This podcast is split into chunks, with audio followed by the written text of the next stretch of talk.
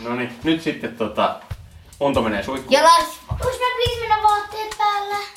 Vaatteet päällä suihkuun, niin, Niin. voi mennä. No edes paita, kun se kuitenkin laitetaan. Heitä sun likaset pyykit koneeseen suoraan. Kiva mennä pitkä edes. Tämän viikon Deadpodiin tulee vierakseni kirjailija Juha Itkonen, joka on aloittanut tauon jälkeen taas romaanin kirjoittamisen. Se vetää Itkosta puoleensa, mutta millä tavalla siinä tilanteessa perhe vetää puoleensa vai vetääkö se ollenkaan? Juha on päätoimittamani Imagen kolumnisti ja me ollaan puhuttu näistä asioista paljon ennenkin. Töissä tietenkin, mutta monesti myös baarissa. Meillä on Juhan kanssa tämmöinen oma Knausgård-lukupiiri. Knausgård julkaisee kuitenkin sen verran harvoin kirjoja, että usein me puhutaan vaan perheistämme ja tunteista ja vaimoista ja lapsista. Ihan moderneina miehinä. Juhalla on neljä lasta. Nuorimmat ovat kolmevuotiaat kaksoset.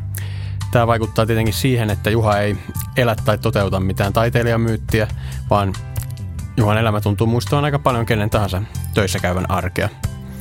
Taiteilijamyytin mukaan eläminen olisi tietenkin siksikin ehkä vaikeaa, että Juhan vaimo, startup-sarjayrittäjä Maija Itkonen on kiireinen yhtökaurassa tunnetussa Golden Green-firmassa.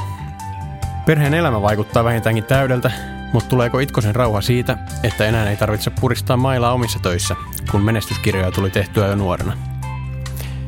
Minä olen Niklas Teslund ja tämä on Dadpodi, isien podcast vanhemmuudesta. Sen lisäksi, että juttelen tässä aina tunnettujen isien kanssa, haastattelut ja rytmittävät äänitykset, joihin olen nauhoittanut arkiääniä omasta perheestäni. Perheestä, johon kuuluu lisäkseni 9-vuotias poika, kehitysvammainen 12-vuotias tytär ja vaimo.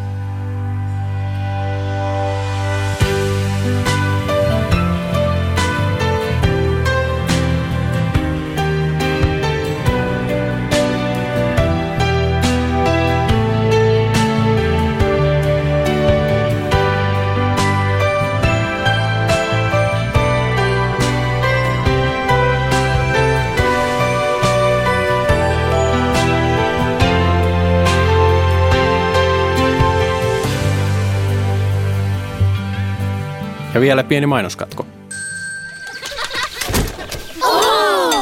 Wow, saaks mäkin? On Paula lehmä cool Se voittaa kaikki muut. Saa vanukkaasta täplikkaan ja se vie kielen. mennessään. Vaniljasuklaa. Suklaa vaniljaa. Paulalla on villit rillit. Paulan tekee Dr. Ötker. Nyt kaupoissa. Hurjan herkullinen laktoositon uutuus. Paula suklaapähkinä. Miten sä itse näet aluillaan olevan romaanin? Onko se onko semmoinen tunne, että se jotenkin niin kuin uusi luotava maailma vetää sua puoleensa ja Kyllä se, Va- kyllä se vetää puoleensa nyt selkeästi puolisen vuotta on ollut sellainen olo, että se kutsuu ja avautuu ja mä oon halukas tekemään sitä, sukeltaan siihen. Ja siinä mielessä olen valmis, valmis kokeilemaan ja vähän niin kuin riskeeraamaankin, koska myös sen poissaolevuuden on huomannut heti joinakin päivinä, kun se romaani on vetänytkin ihan hyvin. Mä oon päässyt sitä kirjoittamaan muutaman tunnin vaikka kesällä, keskellä kesää.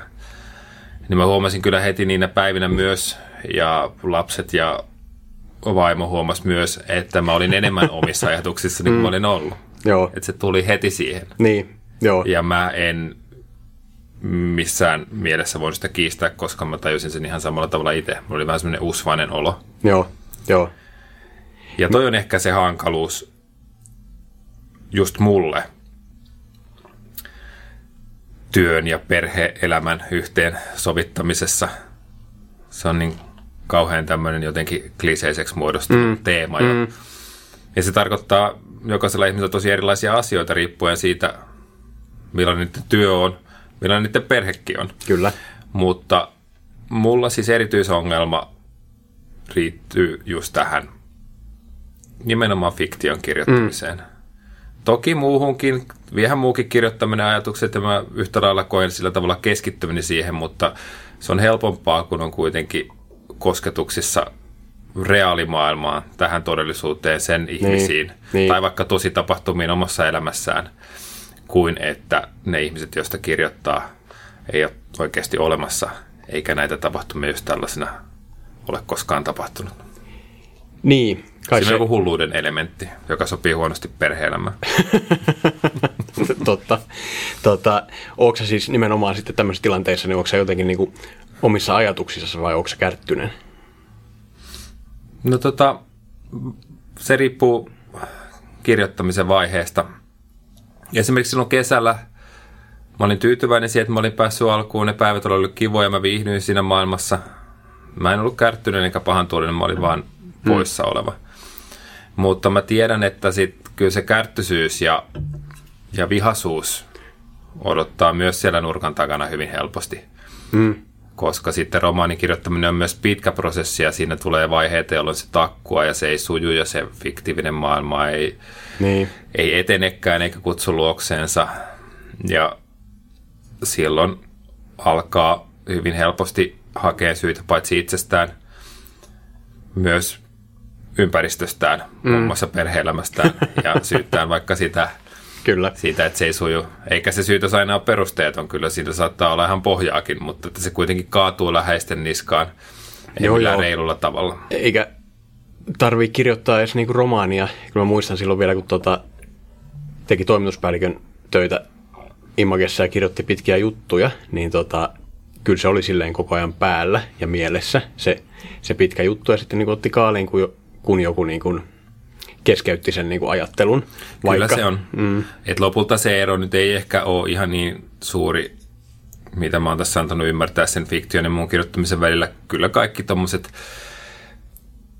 erityisesti pitkät, erityisesti sellaiset, jotka vaatii semmoista jotenkin rakenteen pitämistä mielessä ja pitkäaikaista kehittelyä mm. ja kannattelua ja suunnittelua, niin kyllä ne on haastavia usein yhdistää. Niin, niin. Semmoiset muutaman tunnin projektithan sen sijaan onnistuu aika hyvin. Puhutaan vaikka nyt kirjoittajan maailmassa jostain kolumnin kirjoittamisesta, niin on oppinut semmoisen työtavan, joka kohtuullisen hyvin toimii, että Joo.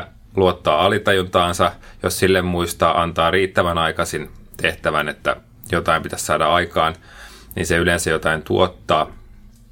Ja sitten kun kyse on semmoisesta rajatun mittaisesta tekstistä, niin sitten sen pystyy yleensä sopivan muutaman tunnin raon tullessa siirtämään paperille sen Kyllä. Siihen osaa, osaa sen rakenteen mm. ja että niin tämä tähän ja tämä tähän ja sitten se on valmis.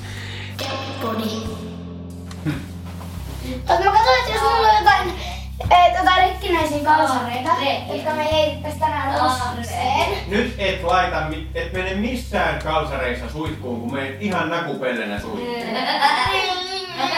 Ees yksi ukka päällä. Ei.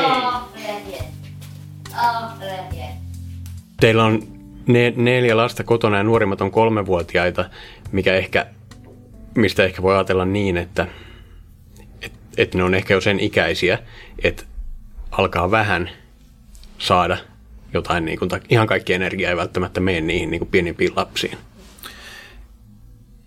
Joo, on se erilaista. Meillähän on tullut lapsia sille harvakseltaan kuuden vuoden välein. Eli, eli siis tällä hetkellä meillä on 15, 9 ja sitten nämä kolmevuotiaat kaksi. Mm. Ja kyllä se muutos sitten 2017, kun tuli nelikymppiselle pariskunnalle, ei ainoastaan iltatähteä, vaan iltatähdet, Tähtikuvio. tähtikuvio, niin toki se oli iso muutos, että en mä sitä ollenkaan mm. vähättelee lähde. Ky- kyllä se muutti koko elämää paljon, mutta koin siis muutokset positiivisena ja jollain tavalla olen siihen kuitenkin valmis ja nautin siitä. Mutta kyllähän se uudestaan siihen hoitamiseen heitti ja niin. tiukemmin vielä kuin aikaisemmin. Että mm, se, mikä kaksoset mm.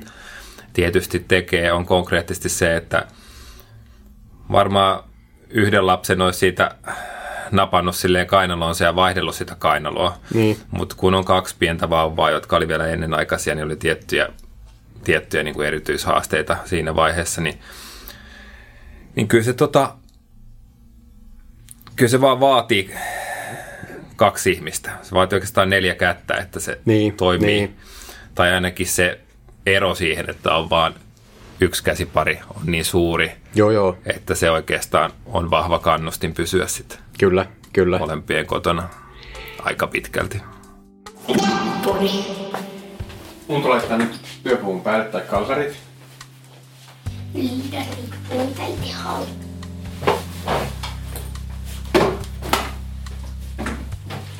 Otetaanko me tarina vai Lukasenko? Pidän kalsarit väärinpäin ihan kuin olisi, ihan kuin olisi Jeesus. Ei, Eiks Jeesus? Talina, Talina. Tarina. Aalehen. Väärin Nyt meni väärinpäin. Sun tarkoituksena. Oh Jeesus. Toki yhtäkkiä, vaan mä yhtä tulee untoa välipäin. No niin, kumman sängyssä mä keksin tarina? Mun! Mekin on tässä ehkä puhuttu sillä, sillä, sillä tavalla, että, niin kun, että on, on, on syntymäisellä romaani ja se, se on jotenkin tota, siinä on automaattisesti joku imu siinä työ, työasiassa ja siinä maailmassa, mikä siellä syntyy.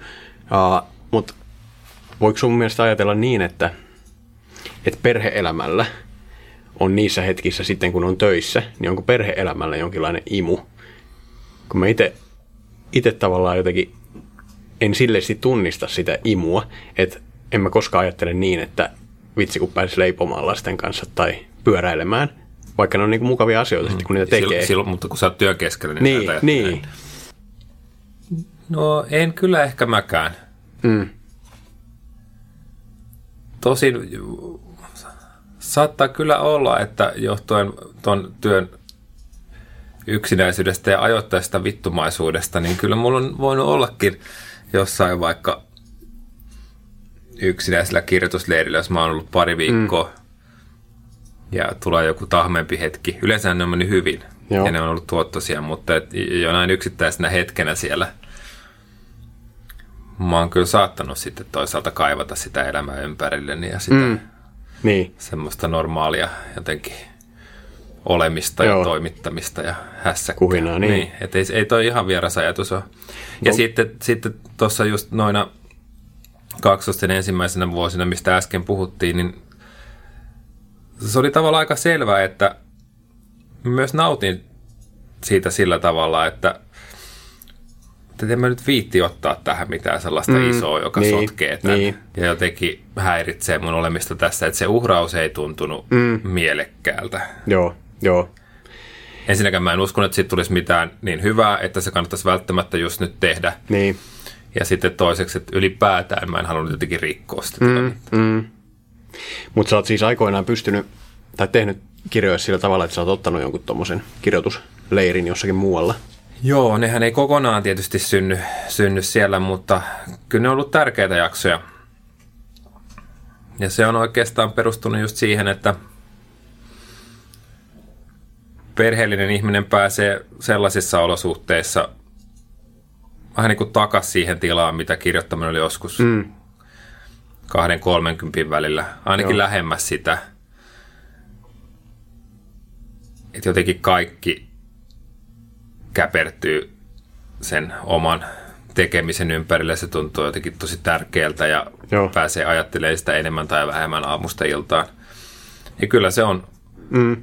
luovuudelle hedelmällinen tila. En mä lopulta siis, vaikka mä aina oikeastaan puhun perheelämän puolesta, koska sitä vastaankin puhutaan ihan riittävästi, mm. niin mä puhun sitä kauniisti ja oikeasti arvostan sitä. Mutta sitten sen suhde tuohon vakavaan taiteen tekoon, niin en mä ole varma. Kyllä mä joskus ajattelen, että, että sellaiset kirjailijat, jotka vaikka tietoisesti on tehnyt sen valinnan, että tai täysinkin tietoisesti, Niin. niin. että on jäänyt lapsettomiksi, Mm. Mm. niin mä tietyllä tavalla ymmärrän heitä. Niin, totta kai. Kyllä Fokus varmaan... sitten siihen, Niin, kyllä. koska onhan se vaativaa, vaativaa hommaa ja, ja tietyllä tavalla voi ajatella, että mitä enemmän sä keskittymisen heität pelkästään mm, siihen, niin mm. sitä enemmän voi odottaa. Voiko tämän tota, jotenkin ka- kaiken tiimoilta sitten niin kuin luoda jonkinlaista mallia tai mikä on sun niin kuin näkemys siitä, että mi, mi, minkälainen niin kuin kombo työhommia ja perhehommia on sitten jotenkin parasta elämää?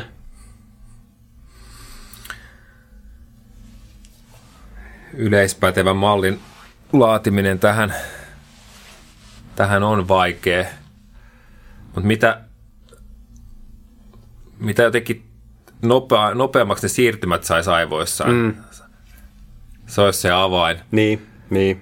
Ihan se tämmöinen klassinen vähän kliseinen läsnäolo. Että mm. temppuhan olisi siinä, että pystyisi mahdollisimman vähällä kitkalla siirtymään siitä perhesähläyksestä Niin, niin.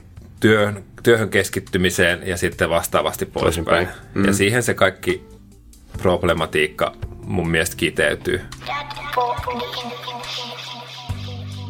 Puukäs on mun mielestä paljon kiva. Puukessa on kyllä hirveän mukavaa. Teillä on huomenna sitten. Näin on. Ja, Ja huomenna saan sen kotiin. Aha. Onko sä saanut sen valmiiksi jo? Vai saatko sen, sen Joo. niinku huomenna valmiiksi? Ar- yritän arvata ne kaksi väriä, mitä siinä on. Vihreä ja punainen. Pinkki. Ihan väärin. Pinkkiä sinne. Pink. Pink. Pinkkiä ja mustaa. Ei kun sä arvasit jo. Nyt on Ellin vuoro. Pinkki. Ja. Tummasininen. Elli arvasi molemmat oikein. Sun kynäteellinen, se on pinkkiä ja tummansinistä. niin. Okei. Okay. Aika paljon puhutaan tuosta työn ja perhe-elämän yhteensovittamisesta semmoisena aikataulupelinä. Mm, mm. Että ikään kuin kyse Kyllä. olisi vaan niistä tunneista ja minuuteista. Joissain ammateissa joillakin ihmisillä kyse on myös siitä. Niin, Mutta ehkä useimmin oikeasti kyse on siitä vaan, että on niin kuin kahdessa paikassa yhtä aikaa ja ei Mm, pysty, niin, ei pysty niin. handlaamaan sitä. Ja sitten kun tässäkin tullaan semmoiseen, että jos on, ehkä jossain tietynlaisessa ammateissa on ihan perusteltua sanoa vaan, että tiukka raja, mm, niin, tuonne jää sun työsi ja nyt sinä olet perheen kanssa. Joo. Mutta kun oikeasti tässä mitä mä teen, niin mä en ikinä ole edes yrittänyt ajatella silleen. Mä oon joko niin kuin ei koskaan töissä tai mm, aina mm, töissä. Mm. Mutta tää on kuitenkin niin vapaaehtoista ja tämmöistä luovaa toimintaa, mitä mä teen. Ja mun mielestä itse asiassa kuitenkin varsin monissa tämmöisissä organisaatiotöissäkin se on kuitenkin sen mm. luontoista toimintaa, että sen ajatteleminen niin, että se jää, hanskat tippuu kello neljä Niin, ja niin, yksikään niin. aivosolu ei pyöritä työasiaa, niin se ei vaan onnistu. Se on ei, Ei, niin kuin ei. tuu sitä kautta. ei niin. Sen mä oon ehkä huomannut tavallaan näissä päätoimittajatöissä verrattuna niihin kirjoitus, kirjoitustöihin sen, että sen sijaan, että pöydällä olisi aina niin kuin kerrallaan joku yksi jättimäinen juttuhanke, niin tota, pöydällä on monta semmoista niin kuin keskikokoista asiaa, mm. jotka pitää niin kuin vaan hoitaa, hoitaa eteenpäin. Ja siinä mielessä tavallaan se, se työ on sitä kautta niin kuin lähempänä sitä, mitä perhe-elämä on, missä on myös niin kuin jatkuvasti niin kuin asioita hoidettavana. joo, niin, kyllä. Niin sitten niitä tavallaan, se on mun mielestä ollut silleen kevyempää kuin, mm. kuin se niin kuin toinen, toinen malli. Ja sitten niitä asioita pystyy silleen hoitamaan päivän mittaan vähän jopa niin kuin vuorotellen, koska ne on kuitenkin kaikki vaan niin kuin asioita, jotka mm. pitää hoitaa. Uskon täysin ja, ja tähän riittyy useimmiten myös Riitani vaimoni kanssa, joita ei nykyään onneksi ole mitenkään ruuhkaksi asti. Mutta hirveän usein se kilpistyy siihen syytökseen, että lopulta mä sitten kuulen sanovani, että sä et ollenkaan ymmärrä mun työtä ja millaista tämä on, mm, mitä mä teen. Mm, mm. Aika silleen kuusipäisesti sanottu, mutta siltikin mä väitän, että se on tavallaan myös totta, koska mm. Vaimoni duuni kiireistä kyllä ja erittäin paljon asioita pöydällä, Niin. mutta sen luonne on nimenomaan semmoinen niin, Asioiden sosiaalinen mm. ja paljon asioita pöydällä, hoidetaan näitä asioita. Ja hän on myös hyvä hoitamaan niitä oikein sellainen niin mainio lista-ihminen, että tota, ne, ne tulee aina jonnekin postit lapuille tai, tai muistivihkoon ja sitten sit sitä mennään läpi ja Niin, hän saa nautintoa päästessään viivaavaan asioita yli. joo joo. Ja mä tajun sen täysin. Mutta sitten jos se ongelma on tavallaan se, että sulla tai mulla, puhutaan ihan itsestä ensimmäisessä persoonassa, on siellä semmoinen mörkö siellä mm. postit-lapulla kuin romaani. Ja sitten se alkaa hallitsee sitä ajattelua, että miten mä nyt tästä saan Niin. kiinni. Ja kuitenkin jollain aikavälillä mä haluaisin tehdä tän ja mun mm. pitäisi tehdä Kyllä. tämä. Ja tätä ei ole mahdollista tehdä niin kuin kaikkia Niin. muuta asioita, että mä hoidan niitä vaan yksitellen pois. Postit lappu ehtii niin. kellastua. Joo. Ja Niin. tähän liittyy Mm. se, että sä et niin, ymmärrä niin. mua.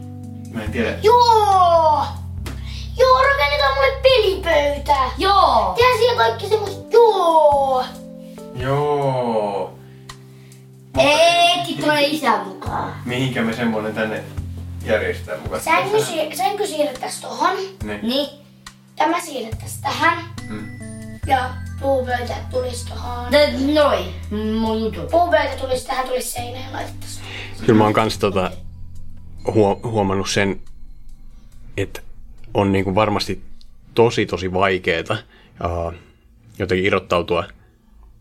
En mä tiedä, onko ne niinku sukupuolirooleja vai sukupolvirooleja vai mitä ne on, mutta ne on ehkä ennen muuta ne on niinku malleja, mitä on niinku kotona, kotona mm. nähnyt. Ja mä en oikeastaan niinku edes tarkoita sitä niin päin, että mun olisi vaikea irrottautua siitä jotenkin niin kuin töitä tekevän miehen mallista, mitä mä oon nähnyt kotona, vaan mun on ehkä niin kuin ollut vaikea irrottautua siitä mallista, mitä mä oon meidän äidiltä nähnyt.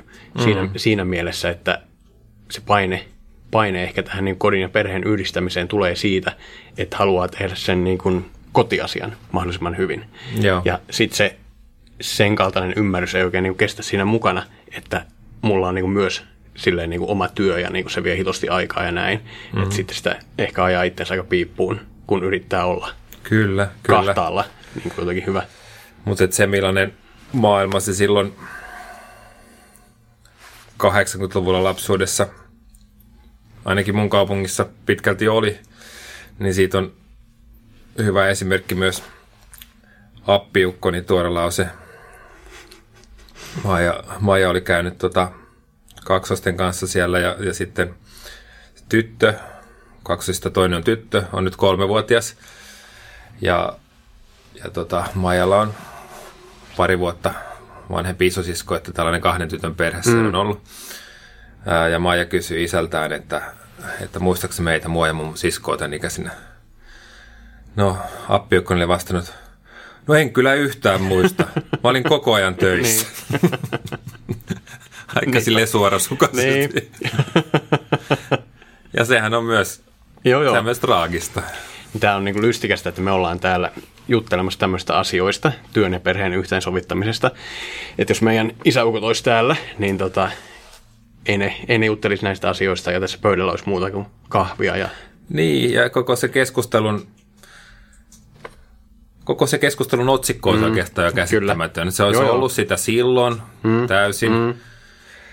Silloin itse asiassa se olisi ollut varmaan sukupuolesta riippu- riippumatta aika vaikeasti ymmärrettävissä. Että mä uskon, että naisetkaan siitä olisi taitavasti Niin, niin, keskustelemaan. niin, ikään kuin niin. sellaista yläkäsitettä ei ollut olemassa. kyllä. Ää, ja tota, sitten jos mä kuvittelen, että isäni laitettaisiin keskusteleen tästä aiheesta nyt, niin eihän sitä nytkään osaisi reflektoida sen enempää muuta kuin sanoisi varmaan, että, että poikani on tosi erilaisia kuin Mm, mm, mm. minä oli. Ja Niin, niin. mielialastaan riippuen joko niin kuin vähän nauraisi päälle ja, ja tota, pikkasen pilkkaisi, taikka sitten tota, olisi sellainen kunnioittava, Mm. että Niin, kyllä niin, seuraava sukupolvi niin. on fiksumpaa. Se Kyllä. vähän ailahtelee tällaisen Joo, joo. Ja paljonhan niiden pitää silleen niin kuin isovanhempina, varsinkin kun ovat, niin, niin hyvittää silleen ja niin kuin tavallaan mm. Koittaa niin kuin ymmärtää sellaisia asioita ja puhetapoja, mistä niillä ei ole mitään kokemusta. Kyllä. Ja aika, aika hyvin monet yrittääkin. Ky- kyllä, kyllä. Yllättävänkin joustavia on ihmisaivot. Joo.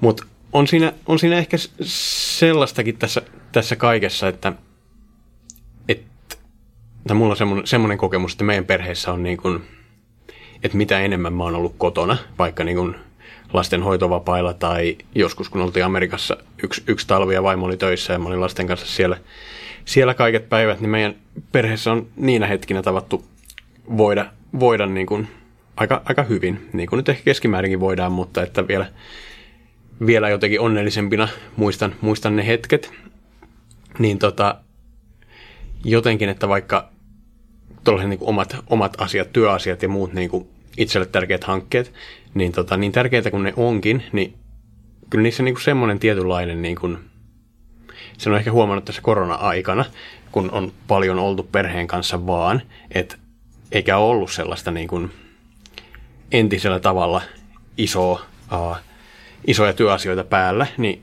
ne ei ole myöskään päässyt niin kuin syntymään, muodostumaan esimerkiksi kiiloiksi mm, mm. tonne niin kuin perhe-elämän sisälle. Se on just näin. Siinähän on se perhe-elämän tasapainoiluhan on olennaisesti just siinä, että eri jäsenillä olisi vapaus tehdä niitä omia asioitaan riittävissä määrin siinä, että ne ei katkeroidu ja muutu mm. täysin tyytymättömiksi, mutta että ne ei nielasisi sitten kaikkea tilaa. Niin, Tavallaan sen vapauden ja, vapauden ja sitoutumisen ristiriidasta tossakin on kyse.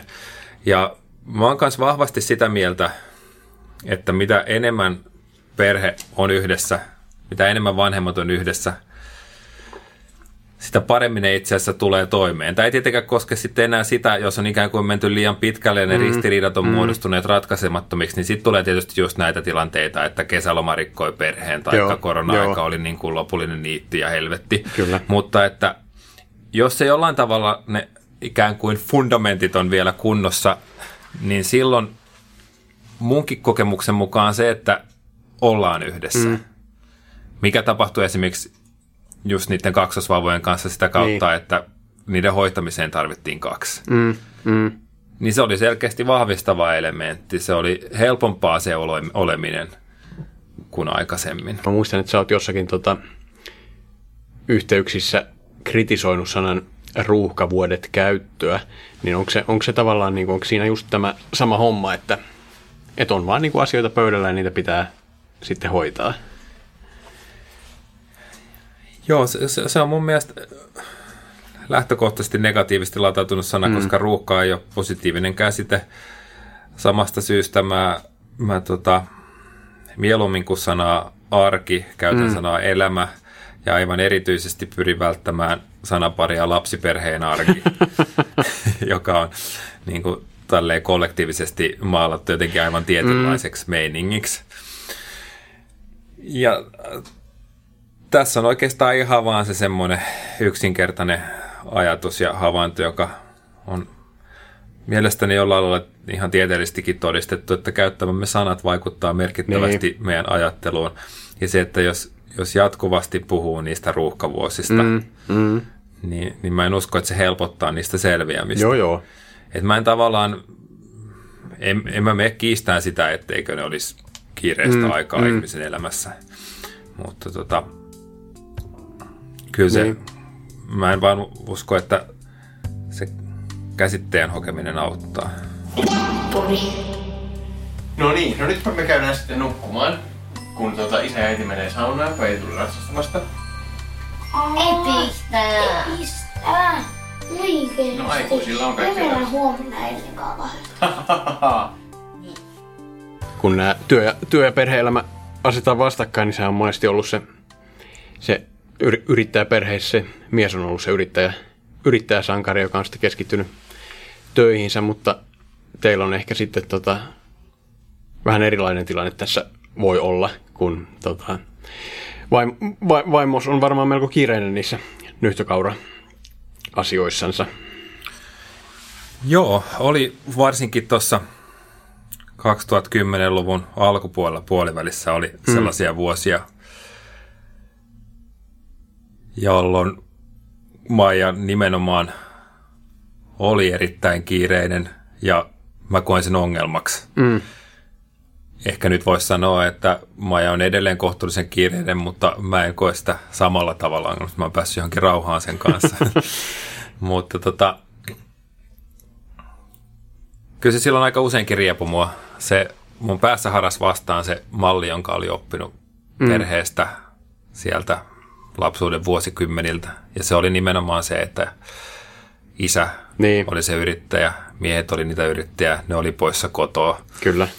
Ja varmaan siihen liittyi sitten just monenlaisia tunteita, että ensinnäkin miksi mä oon poissa kotoa, miksi tuon hommat on tärkeämpiä.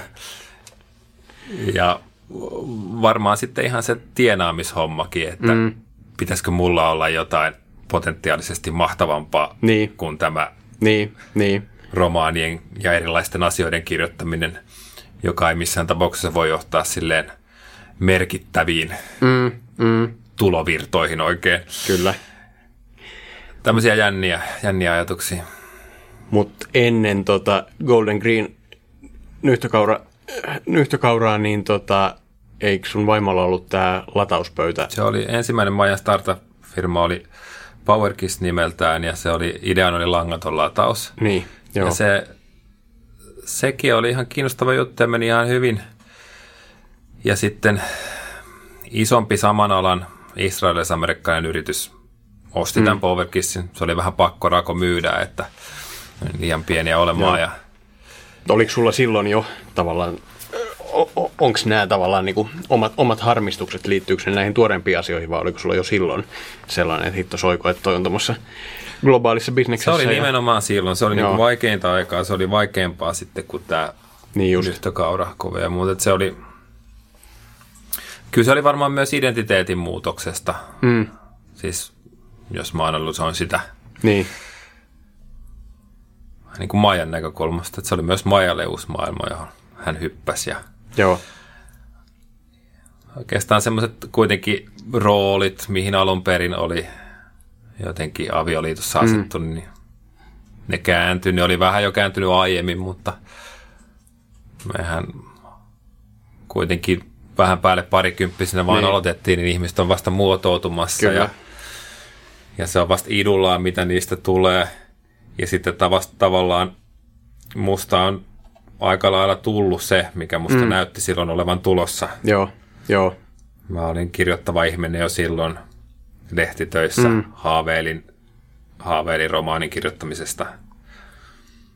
Majasta sen sijaan piti silloin tulla muusikko, oboisti. Mm. Et, että hän on niin eri tavalla Joo. löytänyt itseään uudestaan ja on ehkä siis jatkossakin semmoinen ihminen, joka saattaa Niin, niin, tehdä. niin, Kyllä se on niin. ihan aivorakenteesta mä jotenkin stabiili ja semmoinen muutosvastarintainen verrattuna häneen. Kyllä. Tota, pitikö siinä sitten, ku, kuinka paljon sä jouduit tekemään ihan niin kuin tavallaan tietoista työtä itses, itses kanssa ja sen niin kuin tavallaan jonkinlaisen identiteetin muutoksen eteen vai oliko se vaan niin kuin jotenkin sopeutumista? No mielestäni tosi paljon. Joo, lopulta, tai että et siinä vaiheessa se alkoi ratkeen, kun mä tajusin sitä jollain lailla tiedosta, tiedostaen alkaa mm. ratkaisemaan. Nyt tämä kuulostaa siinä mielessä ehkä vähän väärältä, että nimenomaan minä olisin ratkaissut tämän. Mutta tota, ko- koen asiat omasta perspektiivistäni ja, Kyllä. ja jotenkin mulla se oivallus oli sen kaltainen, että, että ei toi ihminen muutu, mm, enkä mä saa sitä muuttumaan. Eikö se ole varmaan millään tavalla edes perusteltua niin, vaatia häntä muuttumaan toiseksi, kun se on. Tuskin itsekään muutun toiseksi. Mm, mä mm. just sanoin, että mä oon aika semmoinen paikallaan pysyvä stabiili tavallaan. Niin. Joten sitten tullaan tähän vanhaan viisauteen, että se, se pitää oikeastaan vaan hyväksyä, tai sitten kyllä. jos se ei pysty hyväksymään, niin lähteä kävelemään. Niin. Ja kyllähän varmaan niin kuin lapset, oliko teillä yksi, yksi vai kaksi lasta siinä sitten sen... Meillä oli Niin, kaksi lasta niin. silloin, silloin jo. Et, ja Että tota, siinä on siinä tekemässä sitä muutosta myös. On, on. Ja sitten tietysti, vaikka kyse oli myös erityistä muutoksesta, identiteetin vaihtumisesta, mm. niin kuin sanoin, niin joka tapauksessahan aina kaikissa suhteissa, parisuhteissa, kyse on kahden ihmisen jatkuvasta muutoksesta. Niin. Ja niin. se on se, se on se kysymysmerkki, että se, Kyllä. se harvoin menee niin kuin täysin synkronissa. Siinä tulee semmoisia repivämpiä vaiheita. Kyllä. Vähän niin kuin vuoroin ehkä kummallekin. Ja se on se kysymysmerkki. Niin se on, ja sitten kun niitä ei aina pysty niin kuin edes silleen niin kuin ennakoimaan. Ei, en mä tiedä, ei, miten niin kuin ei vaikka valitettavasti. Mikä, varsinkaan tietenkään missään sairaus, sairaus, jos tulisi, mutta että mikä niin kuin on tuommoisen niin kuin yrityskaupankaan niin kuin tavallaan, kuinka paljon etukäteen säkään voit siitä tietää tai hänkään tai näin, että kai ne on aika rysäyksiä sitten kuitenkin lopulta aina. Tulee joo. Ja sama sitten vaikka omalla puolella kirjojen kanssa. Mm. Kyllä ne on aiheuttanut hankaluuksia myös sitten semmoiset, että, että jonkun kirjan kirjoittaminen on ollut mulle vaan jotenkin vähän tuskasta takkuamista. Mm. Ja se on aiheuttanut ärtymistä. Taikka sitten ehkä vielä jopa tyypillisemmin se, että se julkaisusykli ja siihen liittyvät jutut Niin, on ajanut mut aika huonoon jamaan. Siinä on semmoinen vähän semmoinen erikoinen hybrissykli, että, että usein kirjan julkaisu just ajaa semmoiseen aika lamaantuneeseen vähän masennuksen kaltaiseen tilaan. Mm, mm. Ja se, sehän vuotaa kanssa sitten Niin, perheeseen. totta kai. Kyllä. Että kyllä mä oon omat, omat silleen Mm. vaikeuteni myös tuonut tuohon perhe-elämään. Ei se ole suinkaan pelkästään ollut Maijan, Maijan yrityskuvia. Miten paljon tämmöisessä tilanteessa, kun käy, käy harmittamaan se, että mites hitto soikoon, että meikäläisen identiteetin tässä täytyy muuttua ja tuolla toisella on tuollaisia isoja, isoja hommia päällä, niin tota, paljonko tässä niin kuin omassa harmistuksessa on kyse siitä, että itsellä on tota haaveita ja unelmia? Kyllä siinä varmasti on siitä kyse. Tosin jos mä ajattelen sitä omaa tunnettani jo tuossa 35-40 mm. vuoden välillä, niin ei se ehkä niin paljon ollut siitä, että mulla, mä koin, että mulla olisi ollut jotain huikeita unelmia, joita mä en päässyt toteuttamaan. Ehkä mulla oli enemmän jotenkin omituisesti sellainen olo, että mä oon tehnyt jo Mm. jutut, joita mä halusin tehdä ja jotenkin Joo. onnistuin ja pystyin tekemään ne kerran, Mm. Mm. mutta pystynkö mä tekemään niitä enää uudestaan. Niin, Enemmän niin. se oli ehkä semmoinen paineinen tila, mikä teki sitä Joo. hankalampaakin sitten. Joo. Jos se olisi ollut, jos mä olisin ollut täällä Niin, jotain mahtavia niin. unelmia. jollakin tavalla vaan ehkä, että jos sulla on joku niin iso, iso haave tai, tai unelma, niin tota, se on ehkä vähän sama asia kuin, että sulla on joku iso, iso työhanke päällä ja sitten niin kuin moni asia tulee tulkittua sillä lailla, että ne on niin kuin kapuloita sen haaveen rattaisiin. Joo, kyllä, helposti. Et silleen, jos ei, jos ei mistään unelmoista haaveilisi, niin voisi olla silleen niin kuin helpompi vaan hoitaa kaikenlaisia banaaleja kotiasioita niin kuin muusta välittämättä. Niin. Kiitos Juha tästä. Tämä oli mun mielestä hyvä keskustelu. Kiitos paljon. Ilo keskustella Joo. Olipa taas hauska jutella Juhan kanssa näistä asioista. Toivottavasti nämä koronatoimetkin joskus loppuu ja päästään joskus baariin taas puhumaan Knausgårdista ja tunteista, perheestä ja lapsista. Ehkä tästä keskustelusta päällimmäiseksi jäi mieleen se, että miten modernisti Itkonen suhtautuu taiteilijuuteensa. Ja toinen asia on se, että se on myös aika ihmeellisen olosta, että miten joku voi olla saavuttanut unelmansa jo kolmekymppisenä. Siinä olisi ollut tavoitetta itsellenikin. Tämä oli Deadpodin toinen jakso. Seuraavassa jaksossa vieraana on alkoholi- ja huumekierteestä selvinnyt entinen jääkiekkoilija Hannes Hyvönen. Hyvösen kanssa me puhutaan muun muassa siitä, pitääkö miehen päästä golfaamaan aina kun se haluaa. Ja totta kai puhutaan myös siitä, millä tavalla huippurheilijan on mahdollista olla hyvä ja läsnä oleva isä. Vai onko se mahdollista? Dadpodin jaksot löytyvät osoitteesta apu.fi kautta dadpodi ja kaikista podcast-playereista. Tämän Dadpodin tekijät olivat isäntänä minä, Niklas Teslund, tuottaja Sami Kuusela ja äänisuunnittelu, sävellys ja editointi Arttu Silvast, Silvast Creative. Kiitos myös perheelle, Ellille, Untolle ja Liisalle.